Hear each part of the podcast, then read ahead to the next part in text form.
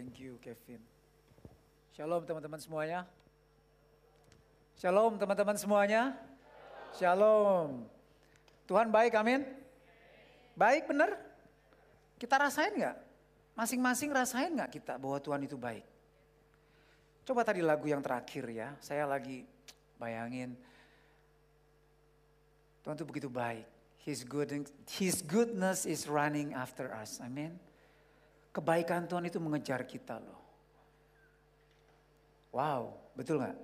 Kebaikan siapa? Bukan kebaikan seorang presiden, tetapi Tuhan yang menciptakan langit dan bumi loh. Kebaikannya mengejar kita. Sehingga si pencipta lagu itu melanjutkan baitnya dengan begini. Tuhan, karena itu aku serahkan semuanya. I surrender my life to you. Amin. Betul? Kita mau serahkan hidup kita buat Tuhan? Kita mau serahkan semuanya buat Tuhan? Benar? Jujur? Pasti. Kalau kita mengalami kebaikan Tuhan. Pasti. Kita akan lakukan itu. Amin. Dan saya percaya firman Tuhan itu seperti yang Yesus Tuhan katakan bahwa jikalau kamu tetap di dalam firmanku, maka kamu adalah benar-benar muridku. Dan kamu akan mengetahui kebenaran. Dan kebenaran itu akan memerdekakan kamu. Amin.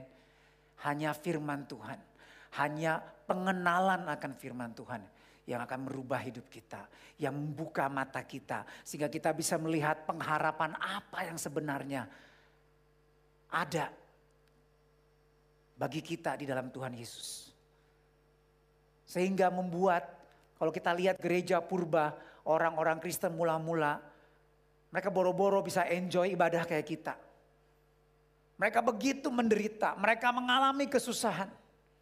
Bahkan hanya untuk mengakui Yesus Tuhan di depan publik, mereka harus siap. Disiksa, dianiaya, tapi mereka tetap katakan, Jesus is my Lord. Dan mereka masuk kandang singa dan dimakan binatang buas. Mereka yang mengatakan, Your goodness God is running after me. This is nothing. Kita begitu nggak? Nah hari ini kita mau belajar firman Tuhan. Kita hanya bisa mengenal Yesus dengan benar. Kalau kita mengerti dengan benar firman-Nya. Kalau enggak akibatnya kita akan mengenal Yesus yang lain. Ya. Nanti kita lihat sebentar. Ya. Dan hari ini saya akan membawakan firman Tuhan yang uh, judulnya adalah identitas anak Allah. Artinya apa sih ciri-ciri tanda-tanda seorang Kristen sejati, seorang anak Allah? Anak Allah loh. Apa sih tandanya anak raja? Pasti keren, betul nggak? Pasti gayanya lain, nggak kampungan, nggak deso, nggak apa, deso nggak mungkin. Pasti gayanya tuh agung lah, ya. Nah sekarang kalau identitas anak Allah ciri-cirinya apa? Nah ini bagian pertama. Saya uh, beri judul ciri-ciri seorang Kristen anak. Yaitu diampuni. Dosanya diampuni. Apa artinya itu dosanya diampuni? Ya, kita lihat di dalam 1 Yohanes 2 ayat 12 sampai 14. Yuk kita baca firman Tuhan ya. 1 Yohanes 2 ayat 12 sampai 14. Rasul Yohanes menulis surat ini, ya firman Tuhan ini kepada jemaat Tuhan yang dia bagi menjadi tiga kelas, tiga kategori Kristen, ya menurut kedewasaan rohani mereka. Jadi ada tiga tahap kedewasaan orang Kristen. Ya kita bisa melihat kita termasuk kategori yang mana, ya. Oke, ayat 12 1 Yohanes 2. Aku menulis kepada kamu, hai anak-anak, Anak-anak rohani, maksudnya anak-anak Kristen, anak-anak, bukan Kristen kekanak-kanakan. Kristen anak-anak level 1. Sebab dosamu telah diampuni oleh karena namanya. Ayat 13, aku menulis kepada kamu, hai bapak-bapak. Nah ini level yang lain nih. Karena kamu telah mengenal dia yang ada dari mulanya. Wow, Tuhan yang ada sebelum dunia dijadikan. Mereka tahu dan mereka akrab dengan Bapak. Mereka mengenal dan akrab dengan Tuhan yang sejati. Aku menulis kepada kamu, hai orang-orang muda, Kristen-Kristen orang muda, karena kamu telah mengalahkan yang jahat. Ini Kristen ABG. Kita Kristen ABG, betul? Sudah mengalahkan yang jahat. Jadi kalau belum mengalahkan yang jahat, ya kita belum sampai ABG. Kita masih Kristen anak. Baru tahapnya diampuni. Ya. Ayat 14, aku menulis kepada kamu hai anak-anak, yang kedua ciri yang kedua, karena kamu mengenal Bapak. Tapi lain dengan Bapak Kristen Bapak tadi.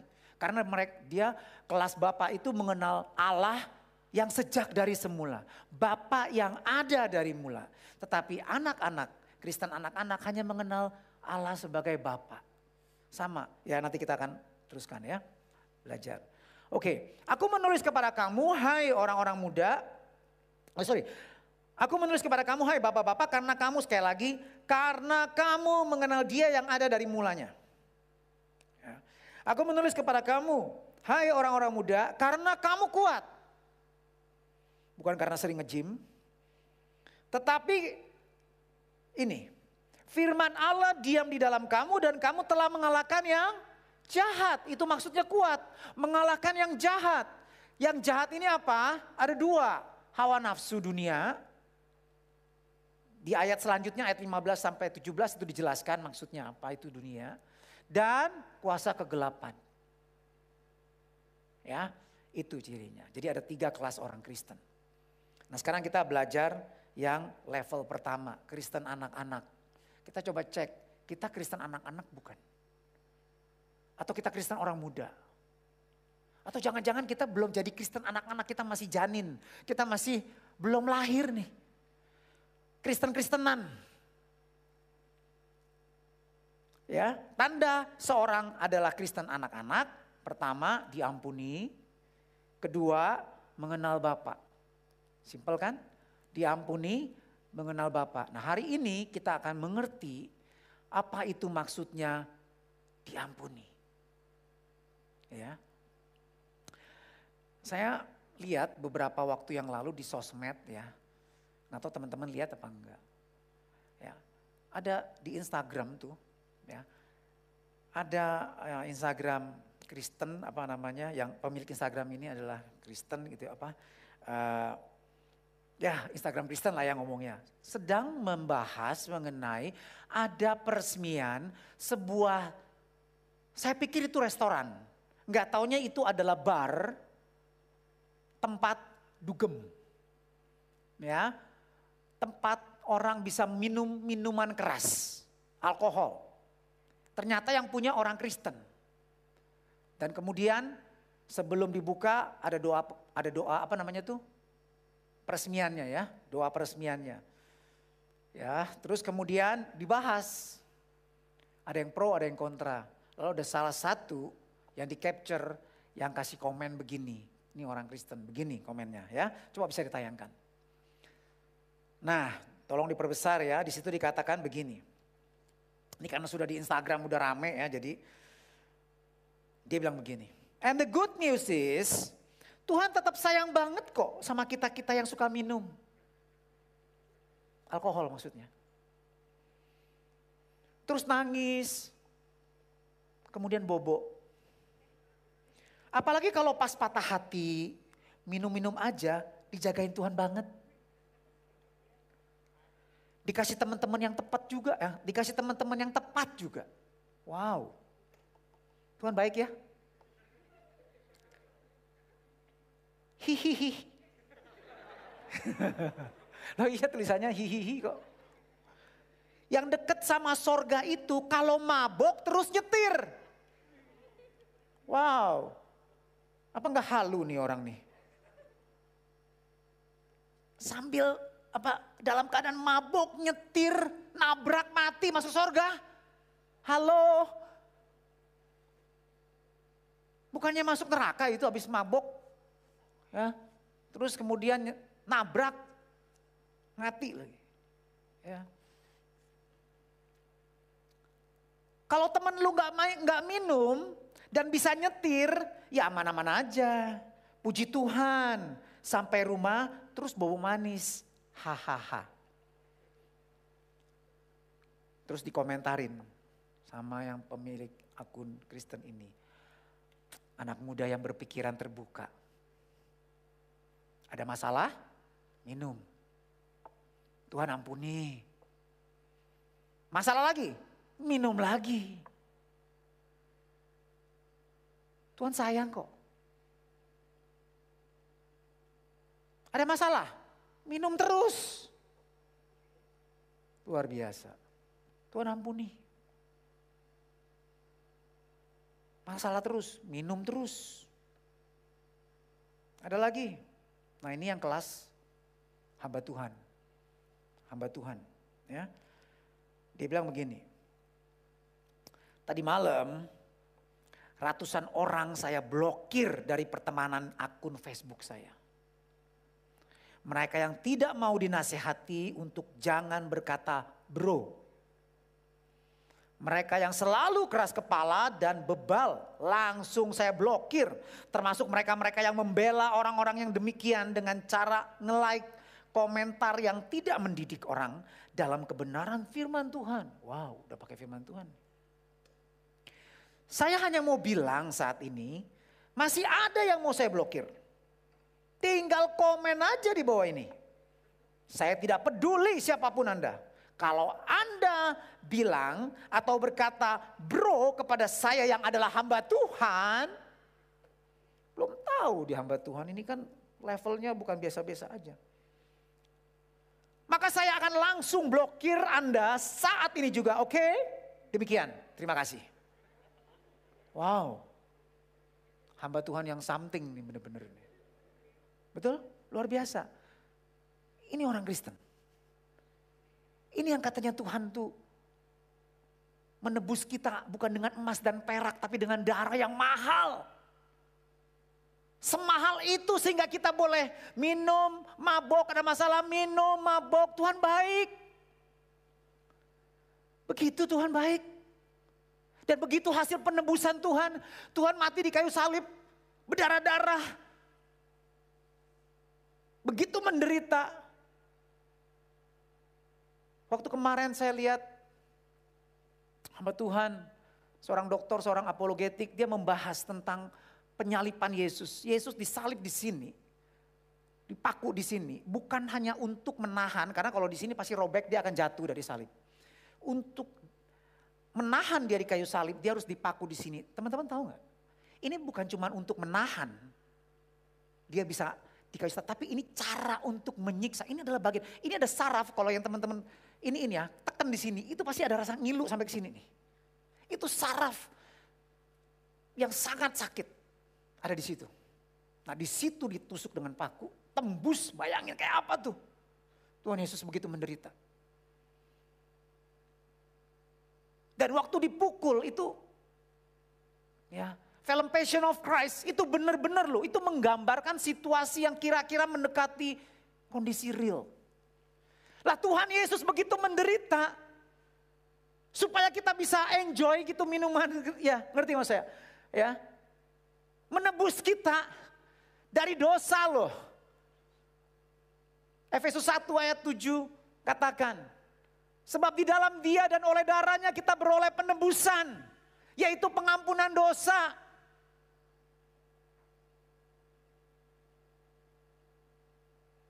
Sesuai dengan kekayaan kasih karunia-Nya. Tuhan begitu menderita supaya kita bisa menang atas dosa. Amin. Supaya kita bisa hidup menang bukan hanya atas dosa tapi atas kuasa kegelapan. Hasilnya Begitu orang Kristen. Hamba Tuhan lagi, ngomongannya kayak begitu. Saya pikir orang-orang Kristen yang, bukan Kristen lihat begini, ini hamba Tuhan. Aku ah, gak mau jadi Kristen kalau gitu. Hamba Tuhan aja modelnya kayak gini, pemimpinnya aja modelnya kayak gitu. Belagu habis. Kayak begitu hasil penebusan Yesus. Orang Kristen yang mabok-mabok. Wah lebih baik yang agama lain lah. Lebih suci, lebih benar hidupnya. Begitu hasil pembenaran Yesus. Seperti itu dosanya diampuni. Benar? Hari ini kita belajar. Oke? Okay? Ya. Next slide coba, tolong. Ya. Ini pertanyaan saya. Katanya there is a power. There is power in the blood of Jesus. Setan aja sampai gemeter. Terus apa dampaknya di kita? Tetap galau, tetap ada masalah. Aduh. Ya. Datang ke orang-orang, cari orang, cari pegangan. Ya. Sebagian karena mabok, jadi cari pegangan, bukan karena galau. Begitu. Padahal Tuhan Yesus berkata, marilah semua yang letih lesu dan beban berat. Aku akan memberikan kelegaan kepadamu. Amin. Lari ke siapa? Tuhan Yesus. Terus ada yang ngajarin begini. Bagaimana datang ke Tuhan Yesus terus kemudian kita mengalami kelegaan? begini, saudara-saudara. Coba musik. Enggak, maksudnya bukan di sini maksud dia terus dia demo gitu maksudnya. Setelah musik, nyanyi lagu penyembahan. Nyanyi dia tuh. Waduh. Selesai nyanyi, gimana rasanya? Lega kan? Nah itu, datang ke Yesus. Segitunya. Terus habis itu begitu keluar, masalah lagi datang. Itu mah beda-beda tipis sama yang ke bar tadi, betul nggak? Ada masalah, minum, lupa sebentar. Begitu bangun, aduh masalah lagi, minum lagi. Ya sama, ada masalah, nyanyi lagi. Tenang, lega sebentar. Timbul masalah lagi, nyanyi lagi. Segitu doang.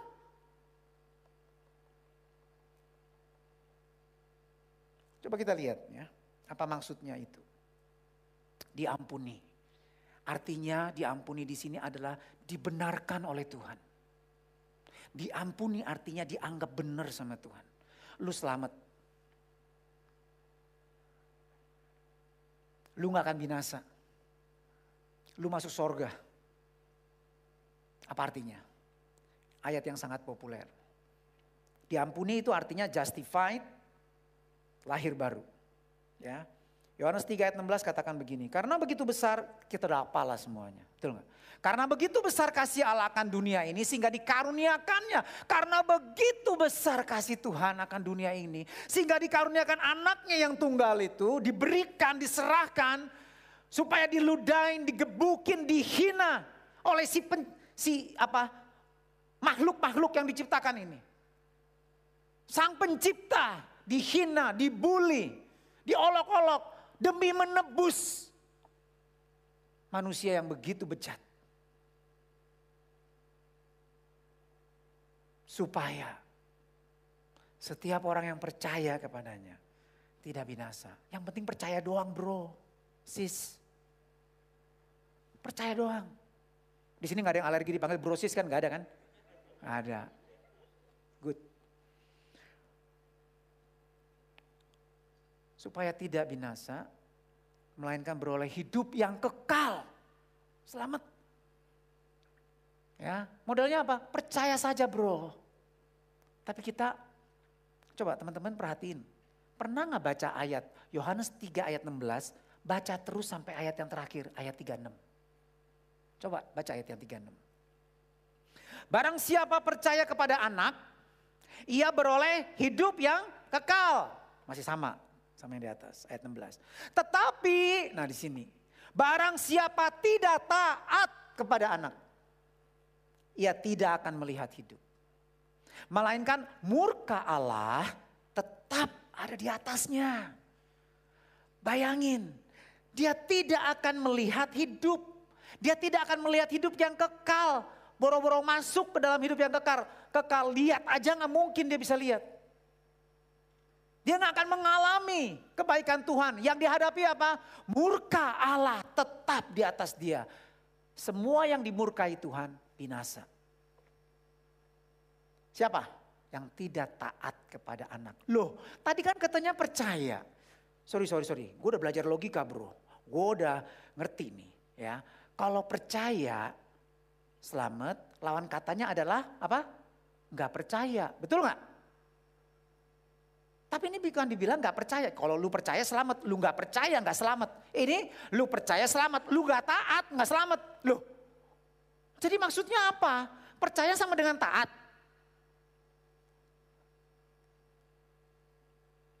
Nggak make sense. Iya dalam bahasa Indonesia. Dalam bahasa Yunani, kata percaya itu dari kata taat. Percaya dalam bahasa Yunani itu satu kata. Asalnya dengan kata iman, dengan kata setia. Percaya, beriman, setia itu dari satu kata. Cuma beda akhiran. Percaya, pisteo itu kata kerja. Percaya. Beriman itu kata benda, pistis. Setia artinya accountable, dapat diandalkan. Juga artinya taat. Pistos itu adalah kata sifat.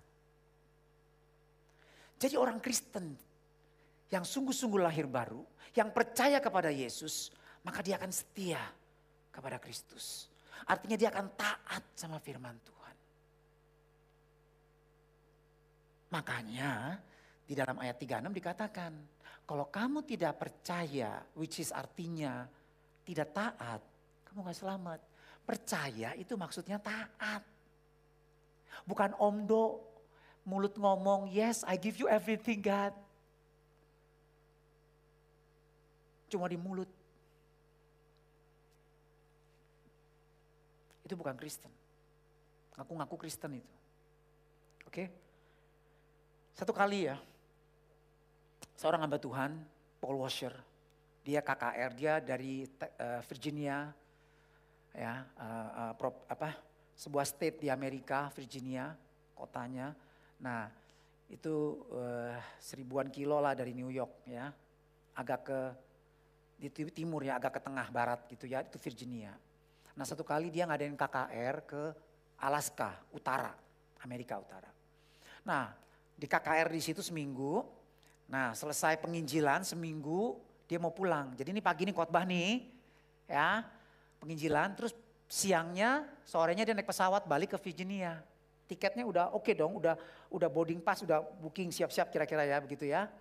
Selesai dia khotbah pelayanan, tiba-tiba ada satu orang American Alaska. Ya. Tinggi besar datang ke dia. Dia baru turun mimbar, mau siap-siap ngomong-ngomong. Lalu ada seorang Alaskan datang. Mr. Paul Wasser. Bawa surat dari dokter tolong saya. Bagaimana caranya supaya saya boleh diselamatkan? Supaya saya jangan binasa. Karena umur saya tinggal tiga bulan lagi kata dokter. Itu surat dari dokter isinya dia kena kanker stadium terminal, stadium akhir. Umurnya tinggal tiga bulan lagi. Dia takut dia mati masuk neraka. Gimana caranya supaya saya selamat. Kalau biasa hamba Tuhan yang biasa mau selamat tepat sini datang. Percaya Yesus. Hanya di dalam Yesus ada keselamatan. Amin. Amin. Aku dosa.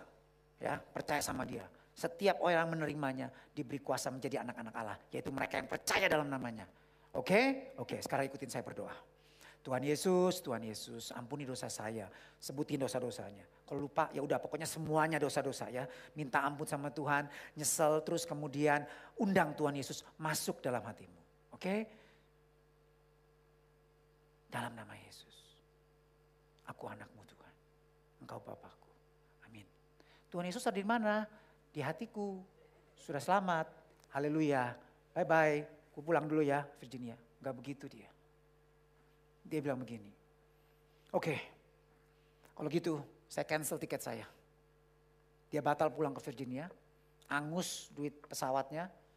Terus dia bilang gini ya, saya akan tinggal sampai kamu lahir baru.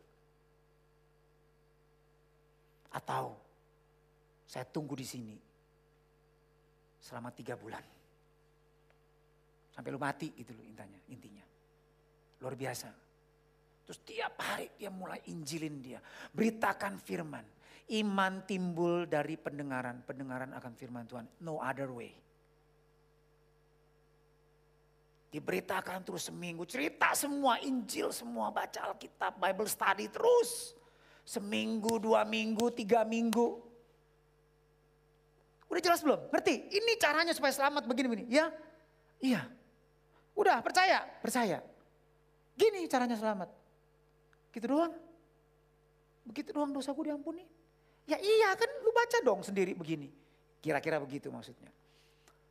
Bolak-balik dia, begitu aja. Begitu gampang dosa gue diampunin. Udah beres gue. Masa sih? Dosa gue yang begini banyak diampunin kayak begitu. Baca lagi, belajar lagi. Iya, karena Yesus sudah mati dia begitu berkorban buat begitu. Begitu. Akhirnya nih Paul Washer udah bohwat. Ya. Akhirnya dia bilang begini pas minggu ketiga. Oke deh, lu baca lagi deh. Ya, Yohanes 3 ayat 16. Pelan-pelan keluar suara. Ini udah berulang-ulang nih, udah puluhan kali. Baca lagi. Akhirnya baca pelan-pelan. Begini. Karena begitu besar kasih Allah akan dunia ini. Sehingga ia telah mengaruniakan anaknya yang tunggal. Supaya setiap orang yang percaya padanya. Tidak binasa. Melainkan peroleh hidup yang kekal. Dia nangis langsung. Dia nangis langsung. Terus dia bilang gini sama Paul Washer. Saya selamat. I'm safe. I'm safe. Hah? Lu baru sekarang baca itu ayat. Baru hari ini gue ngerti. I'm safe. Karena Yesus mati buat saya.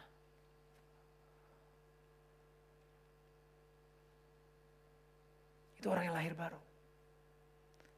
Dia dimeteraikan dengan roh kudusnya. Pada saat kita menjadi percaya, yang benar percaya kita ngalami Tuhan.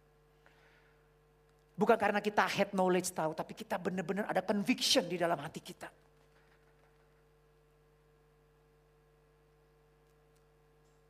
Sehingga kalau orang lain tanya sama kita, lu bener lu selamat? Lu yakin lu kalau mati hari ini lu masuk surga? Iya dong. Lu tau dari mana? Loh bener itu. Kata siapa? Pembina SPK gua. Dia tahu lu semua firman Tuhan. Kata dia gue selamat udah. Kok kata pembina SPK? Gak ada ayatnya di sini Alkitab. Yang ada begini. Di dalam Efesus 1 ayat 13. Di dalam dia kamu juga karena kamu telah mendengar firman kebenaran yaitu Injil keselamatanmu. Di dalam dia kamu juga ketika kamu percaya. Percaya yang benar tadi ya. Dimeteraikan dengan roh kudusnya. Dengan roh kudus yang dijanjikan itu. Jadi ciri orang yang mengalami Tuhan lahir baru dan dia diselamatkan dan dia diampuni dan dia pasti selamat adalah karena ada meterai roh kudus di dalam hidup dia. Sehingga kalau dia mati saat itu dia yakin dia masuk masuk surga. Bukan karena dia yakin yakinin, bukan karena percaya deh, percaya deh, pokoknya percaya doang. Bukan karena kuat gagah kamu. Bukan, tapi karena dia yakin. Dosa dosa dia diampuni sama Tuhan. Kenapa? Karena Roh Kudus bersaksi bersama-sama dengan roh dia. Bahwa Tuhan adalah Bapaknya, dia milik Tuhan. Dan buktinya apa? Ada Roh Kudus dalam dia. Buktinya namanya juga roh kudus. Amin. Maka roh yang suci itu akan menyucikan hidup dia. Dia akan membenci dosa. Dia akan punya sifat seperti Allah. Seperti roh kudus. Dia akan benci itu dosa. Dia akan jijik sama dosa. Itu tandanya. Bahwa dia diampuni.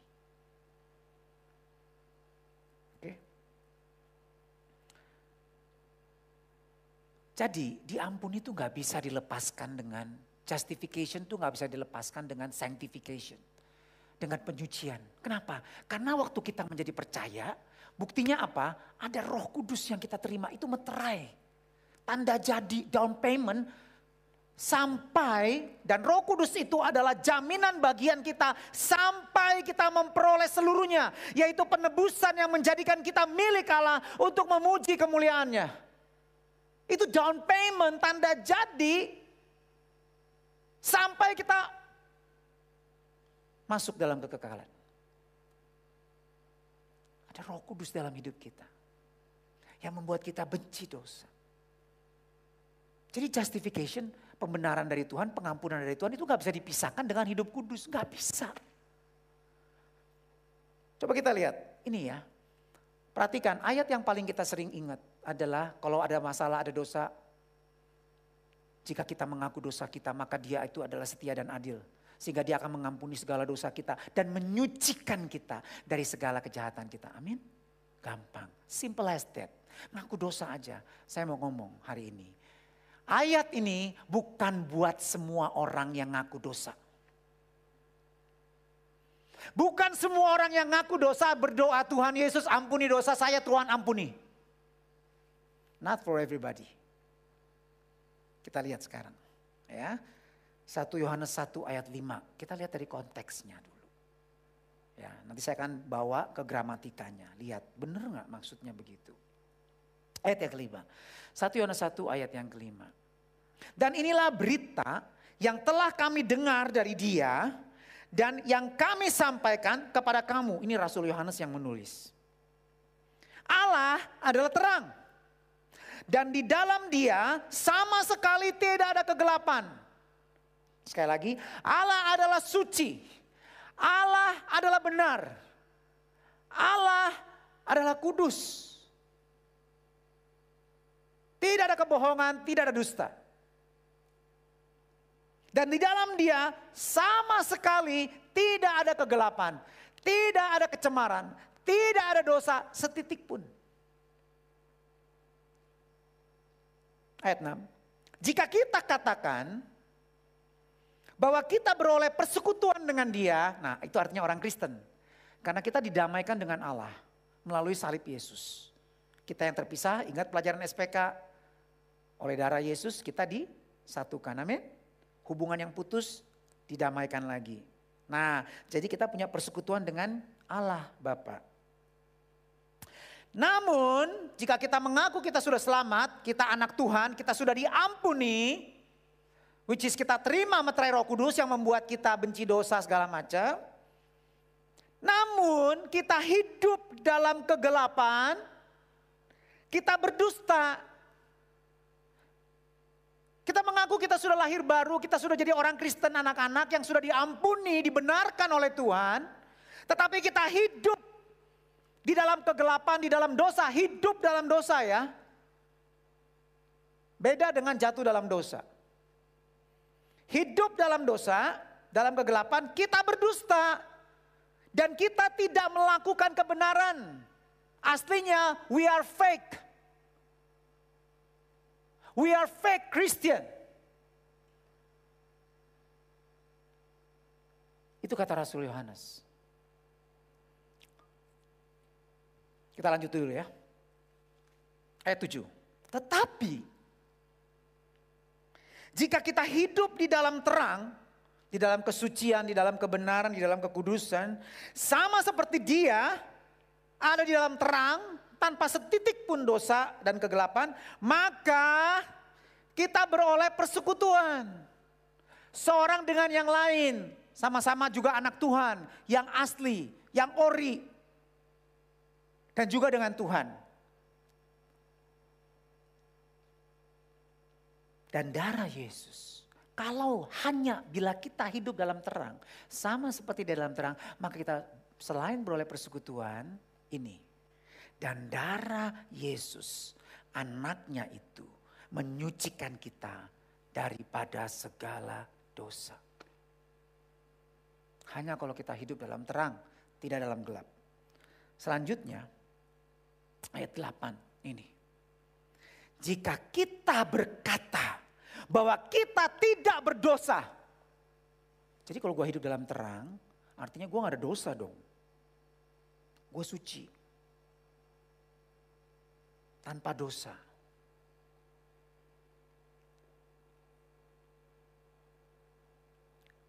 Jika kita berkata bahwa kita tidak berdosa, maka kita menipu diri kita sendiri. Dan kebenaran tidak ada dalam kita. Loh gimana sih? Katanya hidup dalam terang baru benar. Ya kan? Baru boleh persekutuan dan darah Yesus menyucikan. Tapi di sini dikatakan kalau kita bilang kita nggak ada dosa, kita bohong, kita berdusta. Jadi maksudnya apa? Begini. Orang Kristen yang lahir baru, dia tidak akan hidup dalam dosa, tapi dia bisa jatuh dalam dosa. Bedanya apa? Bedanya gini. Orang yang hidup dalam dosa artinya orang yang enjoy sinful life. Ngerti ya? Dia enjoy. Jatuh dalam dosa tuh dia enjoy. Dia nikmati hidup dalam dosa. Mabok enjoy. Narkoba enjoy nonton pornografi, enjoy.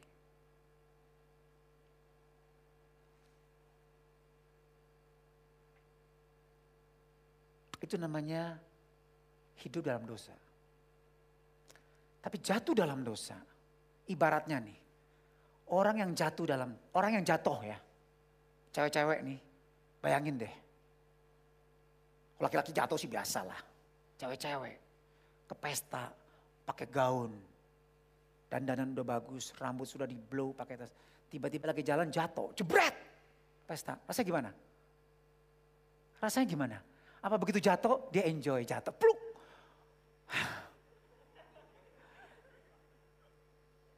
Duduk di bawah gitu, orang liatin semua, dia enjoy duduk di bawah.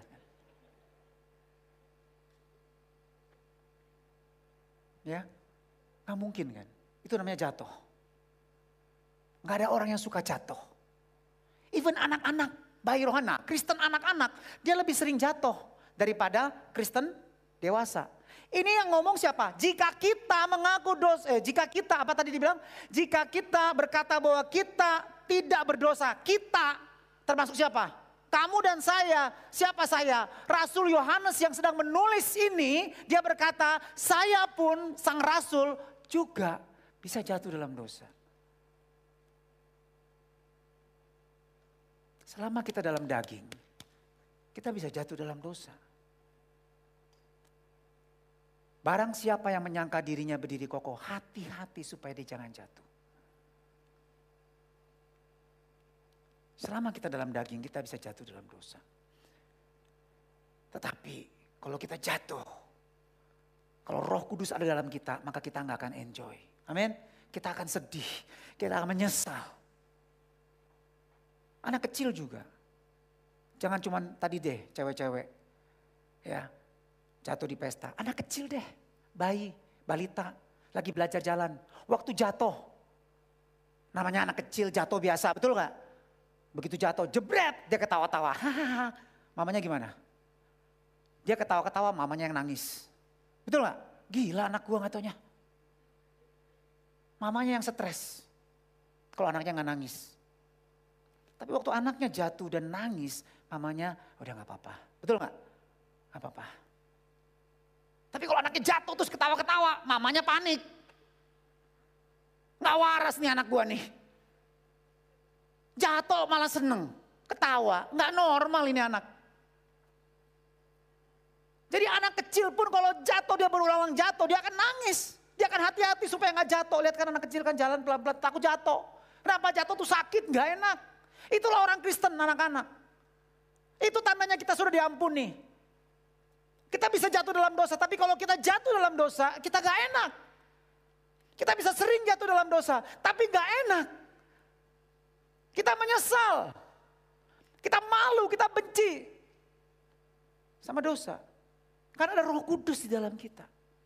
Kita lihat, baru kita masuk ke 1 Yohanes 1 ayat 9.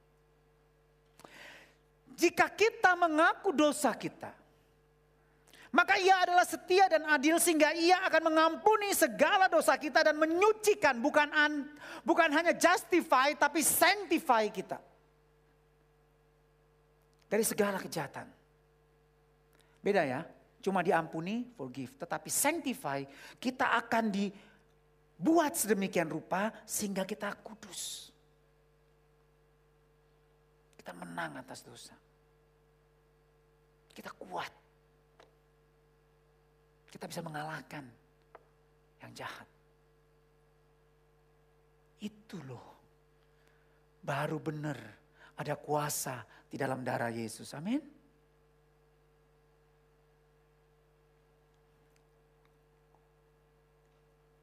Kata mengaku dosa. Tidak semua orang yang mengaku dosa diampuni loh. Benar. Kita lihat tadi. Yang hidup dalam kegelapan dia tidak bisa mengaku dosa dengan benar. Karena dia dosa. Kayak pernah nonton film ini nggak Mafia Itali itu? Ya, pembunuh bayaran, mafia Itali, habis tembak orang, hitman, dia datang ke gereja ngaku dosa sama pastor. Pastornya ampunin nggak? Ampunin, kalau ditembak juga mati dia. Ya, jadi diampunin lah, udahlah. Ya, preman, ngaku dosa. Habis gue habis tembak si ini nih, si ini nih. Ya udahlah Tuhan ampuni kamu ya. Udah doa bapak kami sepuluh kali. Udah doa bapak kami sepuluh kali udah beres doa diampuni. Keluar lagi. Eh ada tugas bunuh si Jackie. Tembak lagi Jackie. Datang lagi ngaku dosa. Pastor saya udah bunuh si Jackie. Aku dosa lagi. Keluar lagi beres. Kayak begitu. Itu hidup dalam kegelapan. Tuhan itu setia dan adil loh. Emang Tuhan bisa dikadalin? Kata mengaku di sini. Mengaku dosa itu dari bahasa Yunani, mengaku di sini dari kata homologeo. Dari dua kata, homologos. Tahu ya homo ya? Homo bukan yang ketangkep ratusan orang di kelapa gading berhubungan laki sama laki itu, itu bukan homo itu maksudnya, bukan. Homo di sini artinya sama. Ya, sama. Logeo, logos itu artinya bukan hanya speech, bukan hanya ucapan tetapi juga ide, pikiran. Cara pandang. Jadi mengaku di sini adalah memiliki cara pandang yang sama dengan Tuhan tentang dosa. Bagaimana Tuhan melihat dosa? Tuhan jijik, Tuhan benci. Sehingga waktu Tuhan Yesus menanggung dosa manusia di kayu salib, Tuhan Yesus loh. Ini yang buat Tuhan doa di Getsemani sampai darahnya tuh kayak da, apa keringetnya kayak darah. Dia nggak mau berpisah dengan Allah. Tetapi dia tahu waktu dia menanggung dosa manusia, dia nggak bersalah tapi dia harus di, dijadikan dosa. Karena menanggung dosa manusia, dia harus alami hal yang paling dia takuti. Bapa di sorga memalingkan wajahnya.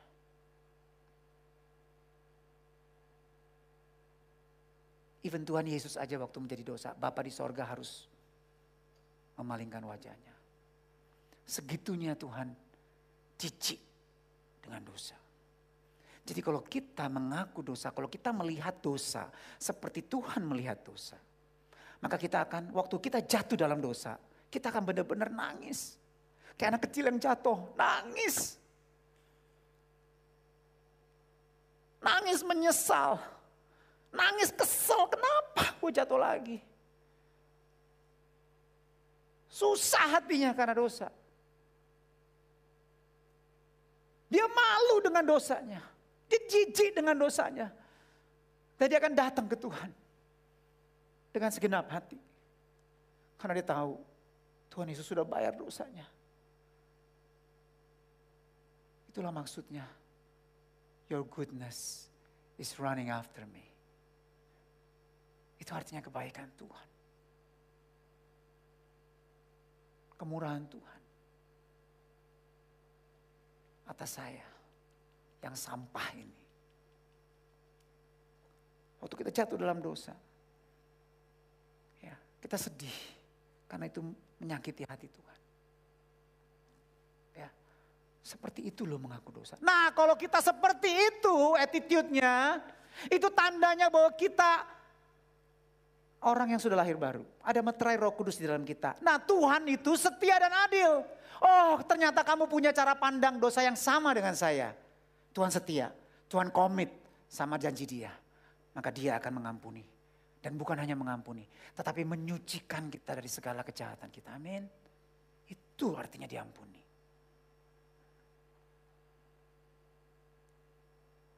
Ada satu kali saksian.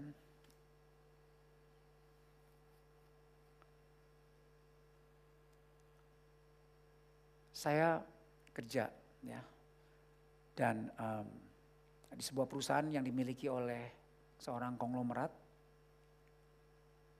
Nah anaknya ini in charge waktu itu ya pegang seluruh perusahaan pertambangan itu under him.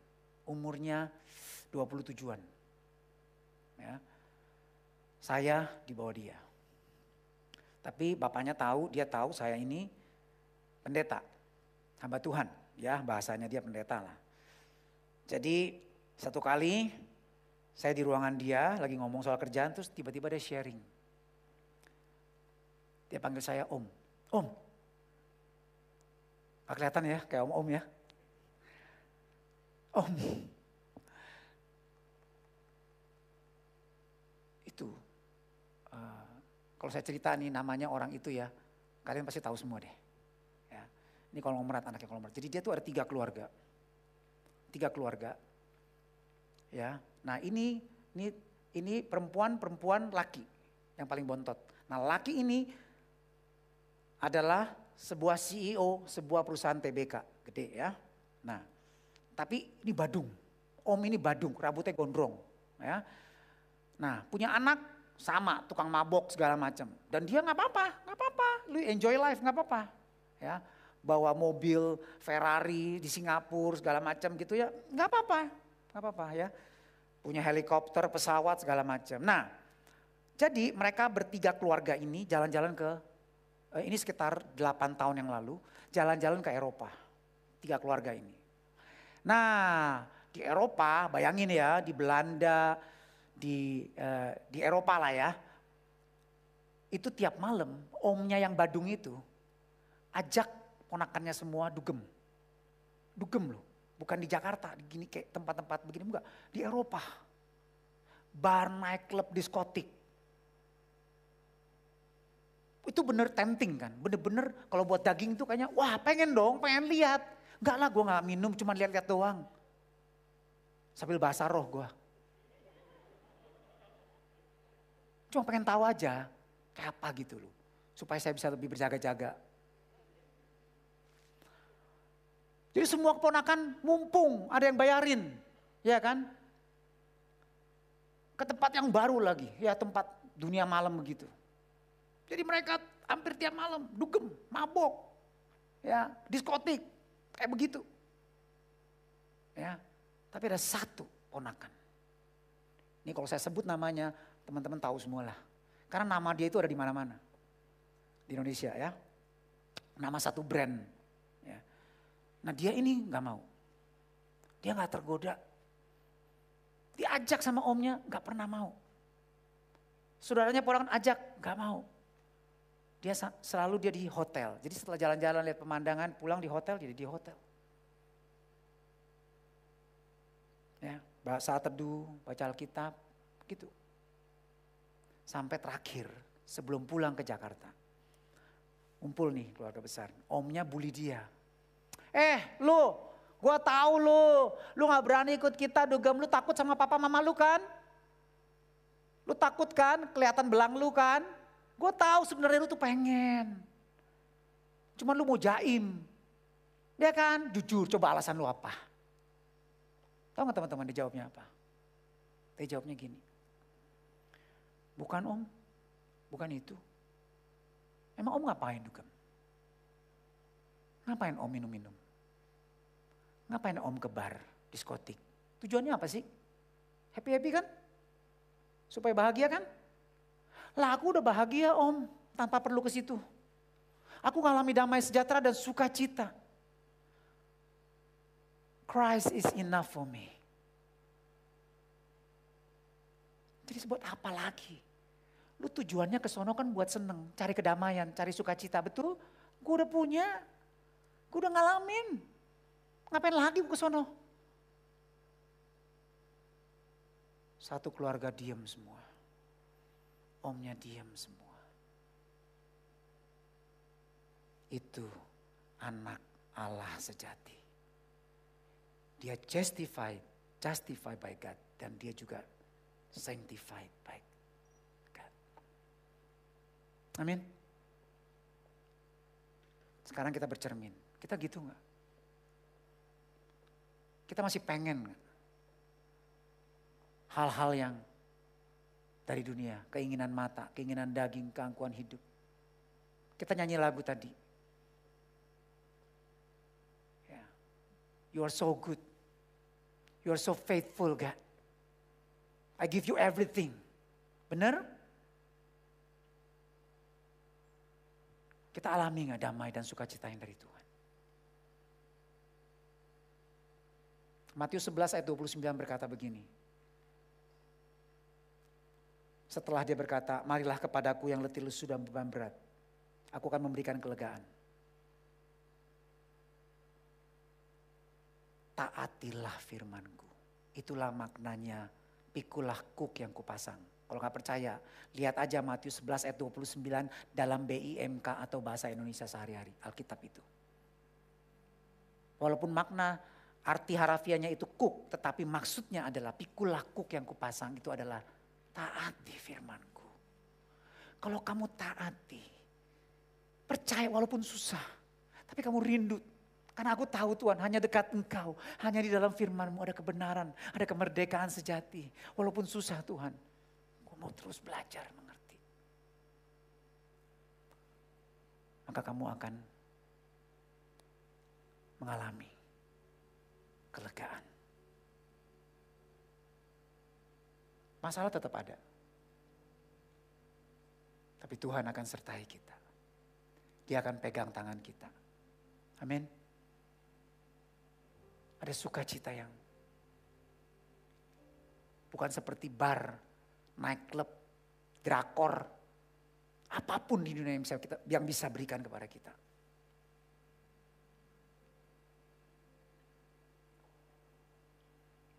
Jadi kalau kita semua, sorry ya teman-teman ya, tunggu agak lama ya.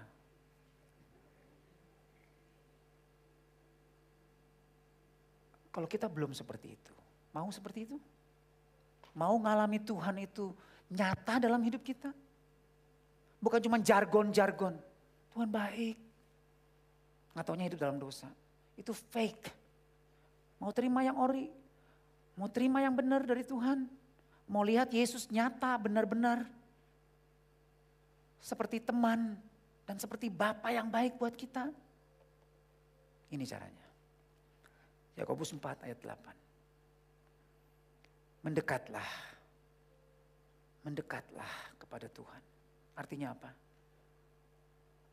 Datang ke Tuhan. Sadari dosa-dosa kita dan sadari betapa Tuhan mengasihi kita. Dekati dia. Dengar dan taati firmannya. Dan dia akan mendekat kepadamu. Tuhan bukan cuman ngomong doang. Omdo. Enggak. Saya pernah saksikan kan. Saya, oh, saya belum ceritain ya. Dulu saya ini jangkis loh. Tahun 97 sampai 99. Saya ini pakai narkoba. Saya full timer Bukan full timer gereja maksudnya, full timer narkoba gitu loh maksudnya. Tiap hari itu mesti pakai narkoba saya.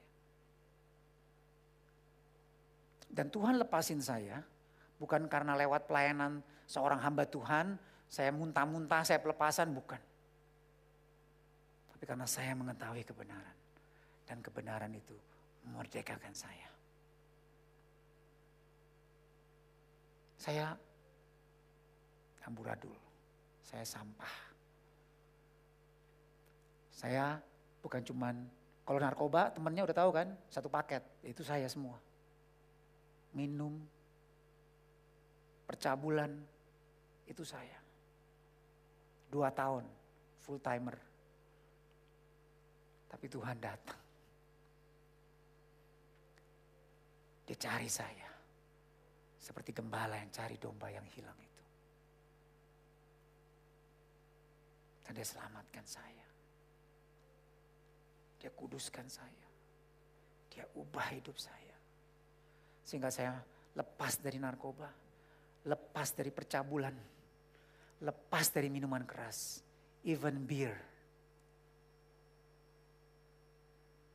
Bukan bukan karena kuat gagah saya tapi istri saya tahu, anak saya juga tahu, saya cerita sama anak saya. Bagaimana saya struggle. Tapi Tuhan, Tuhan yang adil dan setia. Jika kita mengaku benar-benar, kita melihat dosa seperti dia melihat dosa. Maka Tuhan setia. He will back us up. Dia akan bela kita. Karena dia sudah pasang badan buat kita. Amin. Dia akan tolong kita. Sehingga kita jadi pemenang. Bukan berarti saya sudah beres, artinya nggak akan jatuh lagi. Saya harus berjaga-jaga. Pergaulan buruk merusak kebiasaan baik. Saya harus jaga persekutuan saya dengan saudara-saudara dalam Kristus. Saya harus belajar dan makan firman Tuhan setiap hari. Itulah yang membuat saya kuat. firman Tuhan yang hidup. Mendekatlah kepada dia. Dan dia akan mendekat kepadamu. Tahirkanlah tanganmu, hai kamu orang-orang yang berdosa. Dan sucikanlah hatimu, hai kamu yang mendua hati. Ini masalah kita. Kita suka mendua hati. Kita bilang mau ikut Tuhan tapi kita juga cinta dunia. Kita belum benar, kita belum benar-benar lahir baru. Hari ini apa yang harus kita lakukan? Ini yang kita lakukan. Sadarilah kemalanganmu. Sadari bahwa kita akan binasa. Kita ini malang. Kita tuh ditipu sama iblis. Dan kita binasa. Karena dosa-dosa kita. Berduka cita dan merataplah. Hendaklah ketertawamu kamu ganti dengan ratap dan sukacitamu dengan duka cita. Rendahkanlah dirimu di hadapan Tuhan dan dia akan meninggikan kamu. That's the only way.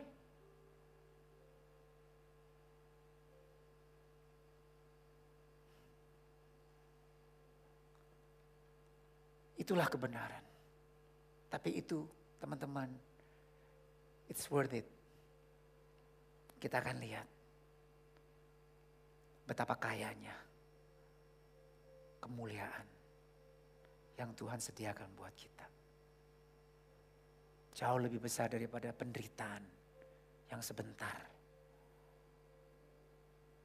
Karena Tuhan itu baik.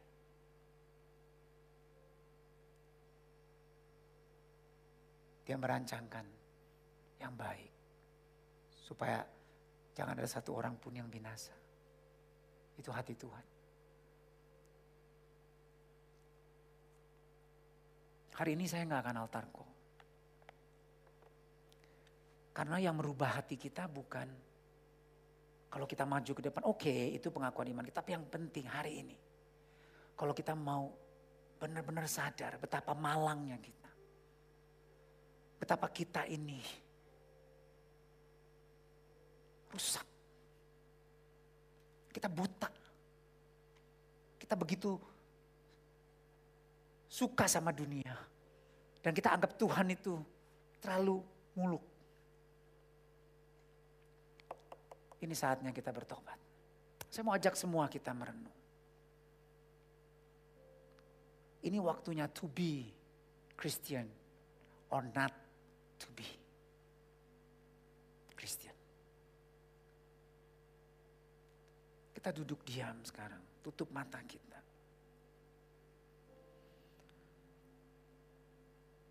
Barang siapa berpaling kepada Allah, dia harus percaya bahwa Allah itu ada dan dia memberi upah kepada orang yang sungguh-sungguh mencari dia. Barang siapa yang berpaling kepada Allah, datang kepada Allah, mencari Allah, dia harus percaya He is present now. Dia ada di depan kita sekarang. Itu aslinya begitu. Bukan hanya Tuhan ada, tapi Tuhan ada di depan kita sekarang. Dan kita lihat tubuhnya yang hancur, tangannya yang terpaku, lambungnya yang tertusuk. Karena kita, karena dosa kita, karena pelanggaran kita, karena kenajisan kita.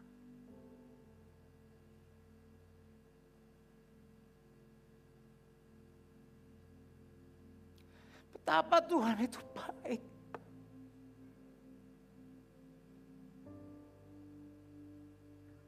Betapa Tuhan itu selamatkan saya dari kehancuran. Saya nggak bisa bayang hari ini. Saya bisa ceritakan kebaikan Tuhan. Dulu saya pikir saya pasti binasa. Saya nggak ada harapan. Saya nggak bisa lepas dari narkoba. Dan saya bayar mahal, bahkan saya beli mobil khusus dari tentara supaya saya nggak bisa dirazia. Karena tiap hari di dalam mobil saya itu ada narkoba. Segitu rusaknya saya. Tapi Tuhan jauh lebih berkuasa. Dia lebih jauh lebih kuat daripada dosa yang mengikat saya. Itu kuasa darahnya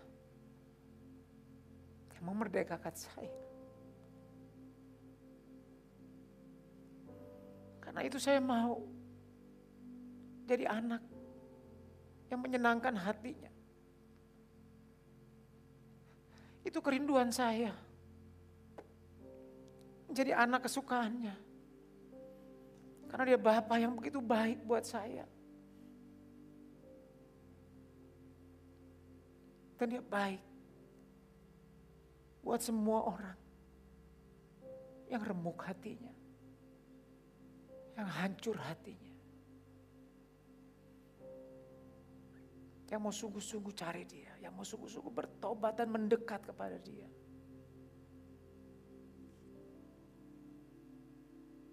Itulah Tuhan Yesus.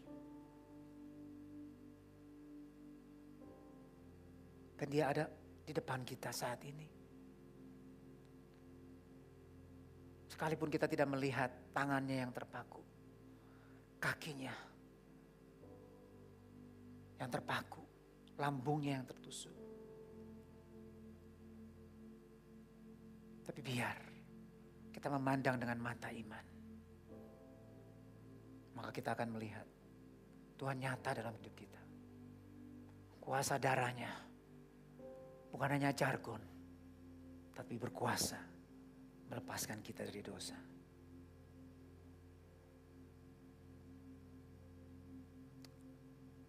Apa di sorga, aku bawa anak-anakmu Tuhan.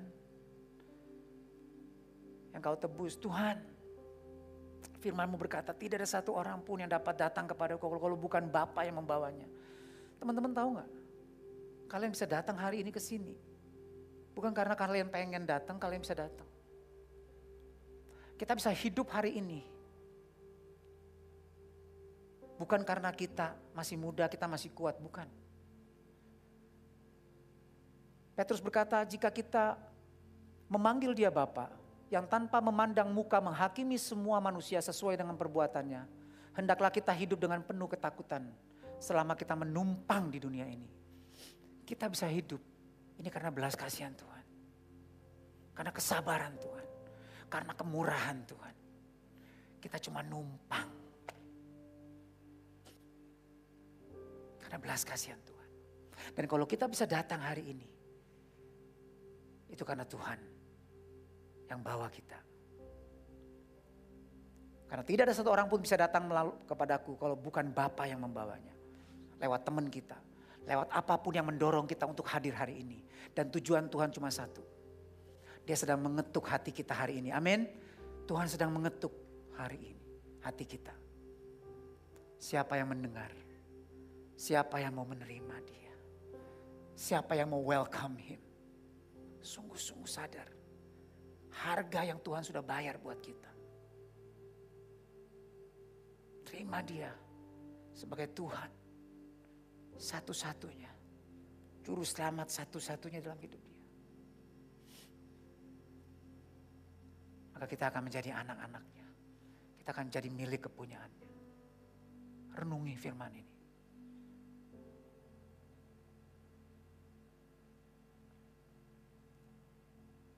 Kalau kita benar-benar ambil keputusan, komitmen untuk mengundang Yesus.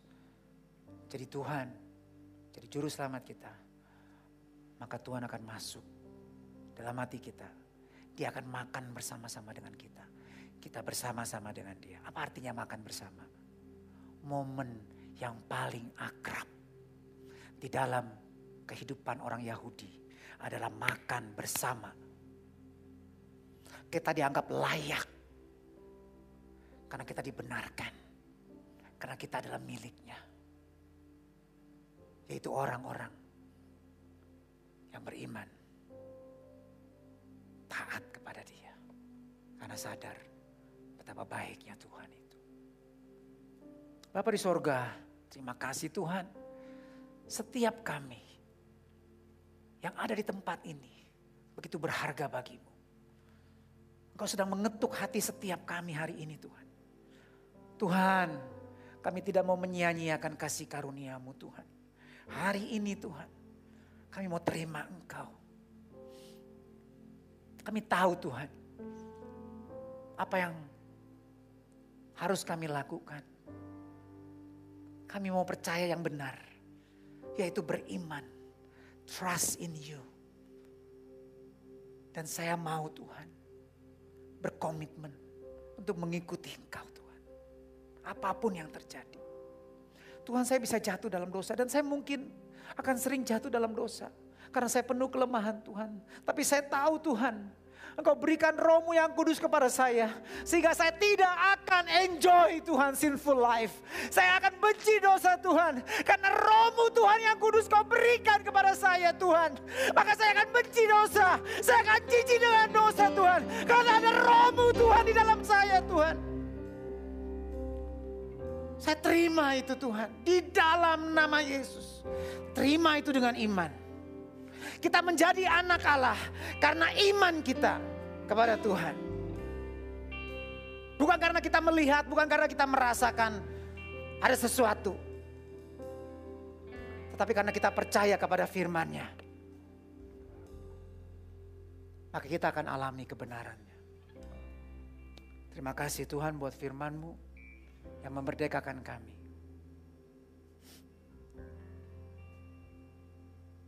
Aku sudah lakukan bagianku Tuhan, sampaikan firman-Mu. Menceritakan kebaikan-Mu, kebenaran-Mu.